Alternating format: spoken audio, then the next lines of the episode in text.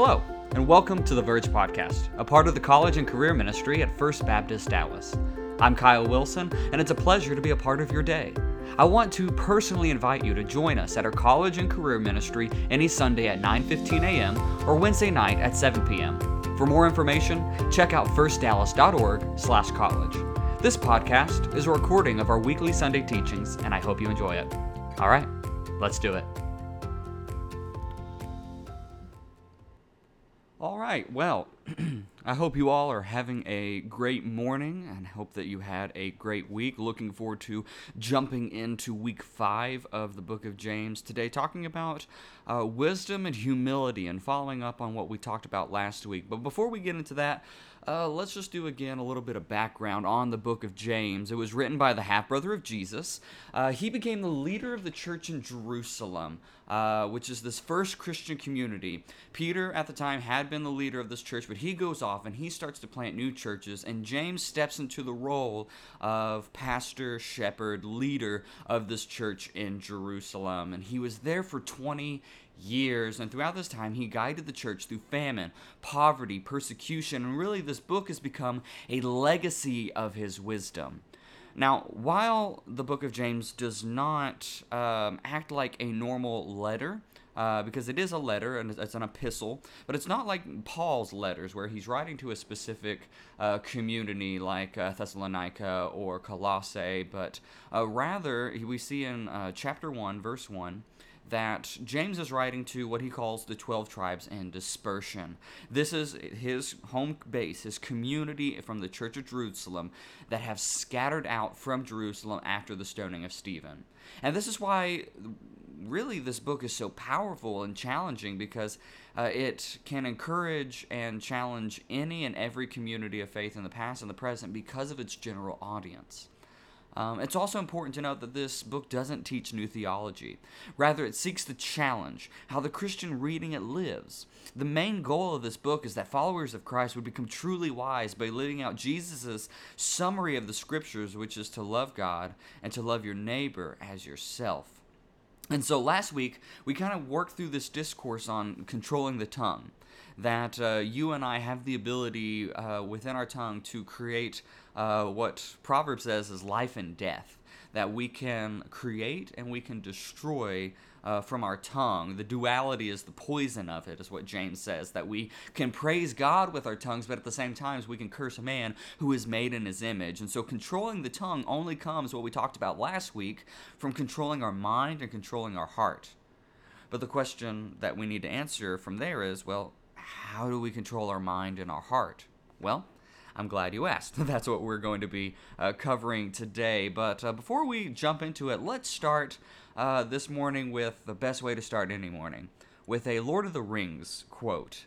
This is from The Fellowship of the Ring, and Frodo is talking to Gandalf and asking him to take the Ring of Power, and this is what we see here in their discussion. Frodo says, "You are wise and powerful. Will you not take the ring?" "No," Gandalf cried, springing to his feet. "With that power, I should have a power too great and terrible, and over me the ring would gain a power still greater and more deadly." His eyes flashed, and his face was lit as by a fire within. "Do not tempt me, for I do not wish to become like the Dark Lord himself. Yet the way of the ring to my heart is by pity. Pity for weakness and the desire of strength to do good. Do not tempt me. I dare not take it, not even to keep it safe, unused." If you're not familiar with The Lord of the Rings, Gandalf is this great powerful character. He's this character of wisdom and power. I mean, he is a wizard. The entire time, he embodies true wisdom by refusing the Ring of Power. It would make sense in the idea of he's a powerful character, so he should look for things that would make him more powerful, but rather he is finding true wisdom and true power by refusing the Ring of Power. He finds true power in knowing his weakness, that even in striving to do good, if he would wield power, it would corrupt him. Any other time throughout the entire Lord of the Rings trilogy, a character tries to use the ring or to seek its power, they fail time and time again. Gandalf is wise by knowing that true power lies in his weakness. This is the key element to understanding the question that we need to ask today, which is how to tame the mind and heart. And to understanding everything that we're about to read is that there is true power through our weakness. Hold on to that thought, because that's going to become important throughout everything that we do. But let's go ahead and dive into the book of James. We're starting in chapter 3, verse 13, and we're going to go all the way to chapter 4, verse 12. This is what it says. Who is wise and has understanding among you? He should show by his works, by good conduct, with wisdom's gentleness. But if you have bitter envy, selfish ambition in your heart, don't brag and deny the truth. Such wisdom does not come from above, but is earthly, unspiritual, and demonic. For where envy and selfish ambition exist, there is disorder and every kind of evil. But the wisdom from above is first pure, and then peace-loving, gentle, compliant, full of mercy and good fruits, without favoritism and hypocrisy, and the fruit of righteousness is sown in by peace, by those who cultivate peace. What is the source of wars and fights among you? Don't they come from the cravings that are at war within you? You desire and you do not have. You murder and covet and cannot obtain. You fight and war. You do not have because you do not ask. And you ask and don't receive because you ask with the wrong motives, so that you may spend it on your own evil desires. Adulteresses, don't you know that friendship with the world is hostility towards God? So whoever wants to be the world's friend becomes God's enemy. Or do you think that it's without reason the scriptures say that the Spirit who lives in us yearns jealously, but he gives greater grace? Therefore, he says, God resists the proud, but gives grace to the humble. Therefore, submit to God. Resist the devil, and he will flee from you. Draw near to God, and he will draw near to you. Cleanse your hands, sinners. Purify your hearts, double-minded people. Be miserable and mourn and weep. Your laughter must change into mourning and your joy into sorrow. Humble yourselves before the Lord, and he will exalt you. Don't criticize one another, brothers. He who criticizes a brother or judges his brother criticizes the law and judges the law. But if you judge the law, you are not a doer of the law, but a judge. There is one lawgiver, one judge, who is able to save and destroy. But who are you to judge your neighbor? So during this first part here in James chapter 3, starting in verse 13, James is repeating a theme that he's been working through his letter already, time and time again. If you are wise and if you have faith, you need to prove it by your works. This time, though, in verse 13, he begins to add a distinctive here that we haven't really seen so far, and that is wisdom's gentleness. Again, God is first and foremost concerned with the attitude of the heart. We can do great works, but if they are done with the wrong heart, it's totally meaningless. If we have faith, if we have trust in God, we ought to live that out by good works. That is one of James's definition of wisdom. But in that wisdom, we have to have gentleness. Why? Well, because there are different types of works that are meaningless, that aren't with gentleness. These are ones that James will describe as being fueled by bitter envy and selfish ambition.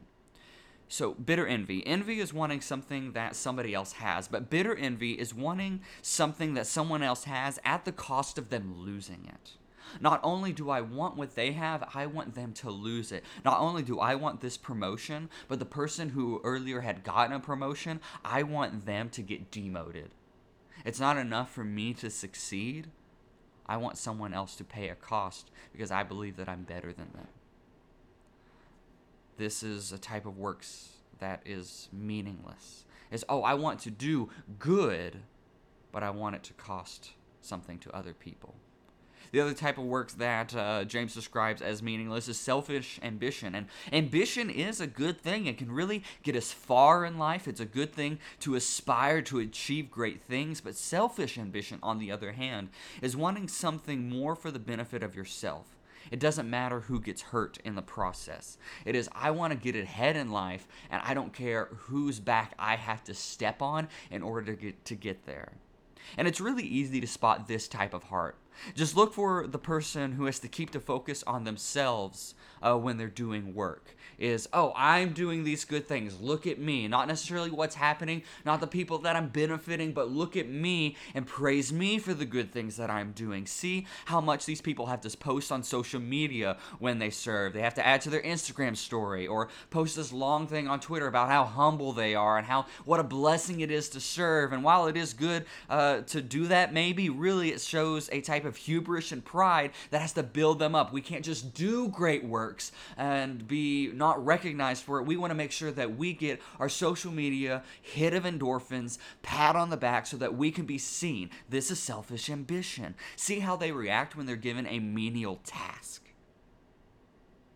A person who says, I want to serve, and you give them something like just handing out pamphlets or feeding somebody in a food line, and they think, really, I deserve more of a position. That shows a heart that is not about service, not about loving obedience to Christ. It is all about selfish ambition. See this person's attitude when things don't go their way. This type of action is what James describes as earthly, unspiritual, and demonic. If you remember a couple weeks back, we talked about where all sources of evil come from within our lives, within the world, and we said that there are three sources of evil. It is the world, the flesh, and the devil. These type of actions that are fueled by bitter envy and selfish ambition, James calls as earthly, the world, unspiritual, the flesh, and demonic, the devil. The main sources of evil that we have talked about fuel the types of works that are not wise and fueled by wisdom's gentleness. But, again, what I love about the book of James is that he doesn't just lay down truth and walk away from it, but he offers us a better alternative. He doesn't just say, here are the ways that we shouldn't work, but then he says, here are the ways that are works that come from gentle wisdom. One's fueled by pureness, no selfish motive whatsoever. Peace-loving, that aims not to hurt anybody in the process of what we do. Gentleness, actions that affirm others and uplift them. Works that make people compliant. Following through on our word and being agreeable with others. It says that is works that are full of mercy and good fruits, which means graciously accepting others even when they don't deserve it, looking out for the best in everybody, and helping everyone produce human flourishing within their own lives through their relationship with Christ. Then he ends with what he's already been talking about in chapter 2, without favoritism or hypocrisy. The types of works that come from gentle wisdomness are always without favoritism. They're always without hypocrisy. We don't just love people. We don't just act with pureness, peace-loving gentleness, and compliance full of mercy and good fruits to people that we like and people that are easy for us to interact with, but it is for everybody in our lives. And he wraps this idea up with such a great idea in the end of chapter 3 in verse 18. He says that basically peace cultivates peace. I think every single one of us in here could say this morning that we want peace in our lives. It's something that we see really within the culture today, is that we're bound by anxiety, that we need to control situations in order to find peace. And so really, if you want to find peace in your life, what James here says is plant it. Do you want peace? Plant it. The circumstances in your life right now are a direct result of what you are planting. If you are planting bitterness, you're going to receive bitterness. If you are planting envy, you are going to get envy. But if you plant and cultivate peace within your life, you are going to reap peace as well. So, beginning into the first part of chapter 4, if peace cultivates peace, what does life look like when we don't cultivate peace? Again, you probably already know this from your life, but James is going to go ahead and let you know anyway. He says, what's the source of wars and fights among you? Don't they come from the cravings that are at war within you? Fights come among the community of faith because a desire for more than you already have. Why does this person get everything they want in life and I get nothing? I can't answer that for you. I can't answer why people in your life seem to get what they want, but I can tell you what the line of thinking that you have is going to do. The first thing, again, it's going to do is cause bitter envy and selfish ambition that's going to create unnecessary fights within the church. When you operate out of this heart, you ask God only with the wrong motives, the wrong intentions, and he's not going to give things to you. You fight and war, you murder, you covet, and you cannot obtain. And this is what James is saying here, is that you're asking God for good things, but he's not going to give it to you because you are asking with the wrong motives. Why? Because James 1:17 says that every good and generous act and every perfect gift is from God. James 1:5 says that God is a good giver, that he gives all great gifts to his people generously, but the reason why God's not going to give you good gifts when you ask with the wrong motives and the wrong intentions is because God is not going to give you a good gift that you are going to turn bad. A good gift in a bad season is a bad gift, and God is never going to give a bad gift. Giving a recovering alcoholic a bottle of champagne on the anniversary of his sobriety is not a good gift. Giving a promotion, giving good things in your life to somebody who is fueled by bitter envy and selfish ambition is a bad gift because you're going to use it for your benefit and not for God's glory. You're going to use it for your success, not for human flourishing and the people around you. This type of living is not being Christ-like. It's like living like the world does. James says that the Holy Spirit is jealous for your attention. I don't know about you, but for me, I wonder, have you ever had this weird holy thought while you were sinning? Like you were doing something that you knew was not wise, that was not good, that was not what James would call perfect, which means being consistent with what you believe. And so you're living in this type of lifestyle, you're doing this sort of action, and all of a sudden like a Bible verse comes to your head, or for some reason you feel this inner voice tell you it ought not be this way, you shouldn't be doing this. That's what James is talking about when he says that the Holy Spirit is jealous for your attention, that the Holy Spirit is trying to bring you back away from those type of actions. And so when we finally listen, God gives grace. He says, but he gives greater grace. This is why God resists the proud and gives grace to the humble. God is going to resist our petitions when it's about ourselves because it's fueled by pride. Pride is a statue that we build in our own name that looks nothing like us. Humility is the rain, dust, and wind that sweeps over it, eats away at it, and reveals all of the imperfections. And the Holy Spirit says that that is what is real, and that is what I am after.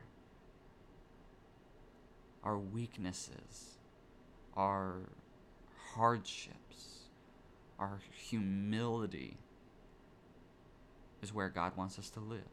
This is where God meets us. Then this is where God starts to teach us what it means to have a controlled mind and heart. It begins really with a three-step process. Submission that shifts to resistance that culminates in intimacy. Therefore, submit to God, resist the devil, and he will flee for you. Come near to God, and he will come near to you. First, submission. You need to submit your pet sin to God. Whatever comes to your mind when I say the pet sin that is in your life, that is what the Holy Spirit is trying to get you to give up. Let humility rush in and sweep it away. Become truly wise by realizing that you are not in control, and the better way that you've been looking for your entire life is not going to be made by you, but it is made by submission to God, coming forward to Him and saying, God, here's my pet sin. Here's the thing that I don't want to give up, but I know that there's a better way, a way that you have lived, and so I'm going to submit and tell you what that is and give it over to you, because I want to live truly wise. This then leads to resistance, resisting the devil. The promise here is that he will flee. Here's a question for you. What if you could have just one victory this week? One victory over the sin in your life. The lie that we tell ourselves is that if I have one victory, it'll only be that one, and then I'm going to go back to that same hole and fall in again, and it's not going to make a difference. Okay, maybe that is a reality. Or maybe, with God's grace, the only thing standing between you and the path of total freedom is that one victory. The devil doesn't want you to resist him, because in the name of Jesus, he has to flee. Perhaps it is time that you and your community walk toward victory together. A part of active resistance is not just coming to God and submitting to Him. It's also letting the people in your community, and that doesn't mean 50 people within a college group. That means the 2 or 3 people in your life that you are walking with, that you are vulnerable with, and you can come to them and say, hey, I want to submit to God. I want to resist the devil, so let me be honest and vulnerable and tell you about my pet sin, and let me tell you about the things in my life that are not consistent with what I believe. When we do this, it leads to intimacy. Draw near to God, and He will draw near to you. The promise is that you're not going to be alone. You will hear the Spirit more clearly as you draw near to God in these ways. The church, which is Christ's literal body here on earth, ministers to you because of your transparency, and you get to experience the close immanence of God and His good and perfect gifts. What happens for the rest of the beginning here of chapter 4 is that James begins to wrap up this section on a little bit more instruction. He says that as we go through this, we need to cleanse our hands, purify our hearts, and shift an attitude towards recognizing our sin. We need to become humble, and this ought to be an emotional process, and that's okay. James actually encourages it. To mourn and weep and let our joy turn to sadness, because we recognize our state before a holy God. That doesn't mean we stay in that, but recognizing that as we work through our sin and giving it over to God, that is an emotional process, and that is okay. You are not supposed to bury your emotions. The spiritual journey is not burying emotions, but rather honoring them, realizing them, working through them, and then walking with them towards victory. And then also we need to give grace to one another. He talks about judging our brothers. We need to give grace to one another as we go through this process, and also when we fail each other in this process. Realizing that I'm going to fail you in community when I become vulnerable to you, because I recognize that I'm still going to fail. But then also I come to community knowing that you are going to fail me, because there are going to be times that you get frustrated with me and judge me. And James' encouragement here is that is not your place. There is one lawgiver, there is one judge. Our space is to love and serve one another and come into a community with one another to actively walk each other through the path of submission, resistance, and intimacy. And so what do we learn from this passage in James? Really that there are 2 paths in life. There's the path from above and the path from below. The path from above is embracing God's power and depending on Him. It means embracing our weaknesses and abiding in Christ, and this path ultimately leads to love. You see, Gandalf, as we talked about at the beginning, he finds true power in understanding his weaknesses and not allowing himself to be tempted by that weakness, but to deny it and live through that weakness, not in spite of it. Not saying, okay, I'm going to challenge my weakness and put myself in a place where I get to stretch myself and grow. Rather, he realizes where his weakness lies, and he lives through that and out of that. For you and me, it's recognizing our weaknesses, not living in spite of them, but living through them, submitting our weaknesses to God and asking Him to make us strong. It's what Paul talks about when he says that Christ's power is made perfect in our weakness. This is the path from above. But then there's also the path from below that really oftentimes is so much more enticing to us. It's a rejection of God's power, and it's a dependence on the self. It's a rejection of weakness in favor of willpower. And this path leads to a need for control that will never be met in your life, which is the definition of anxiety. So the question I have for you today is, what path are you on? Realize it's never too late to cross over and change. But which one will you continue to choose? Because only one leads to a controlled mind and heart, to the flourishing that you desire, and it is the path from above that leads through submission, resistance, and intimacy that ultimately is a living through our weaknesses. And so I hope and pray that that would be the path that you choose.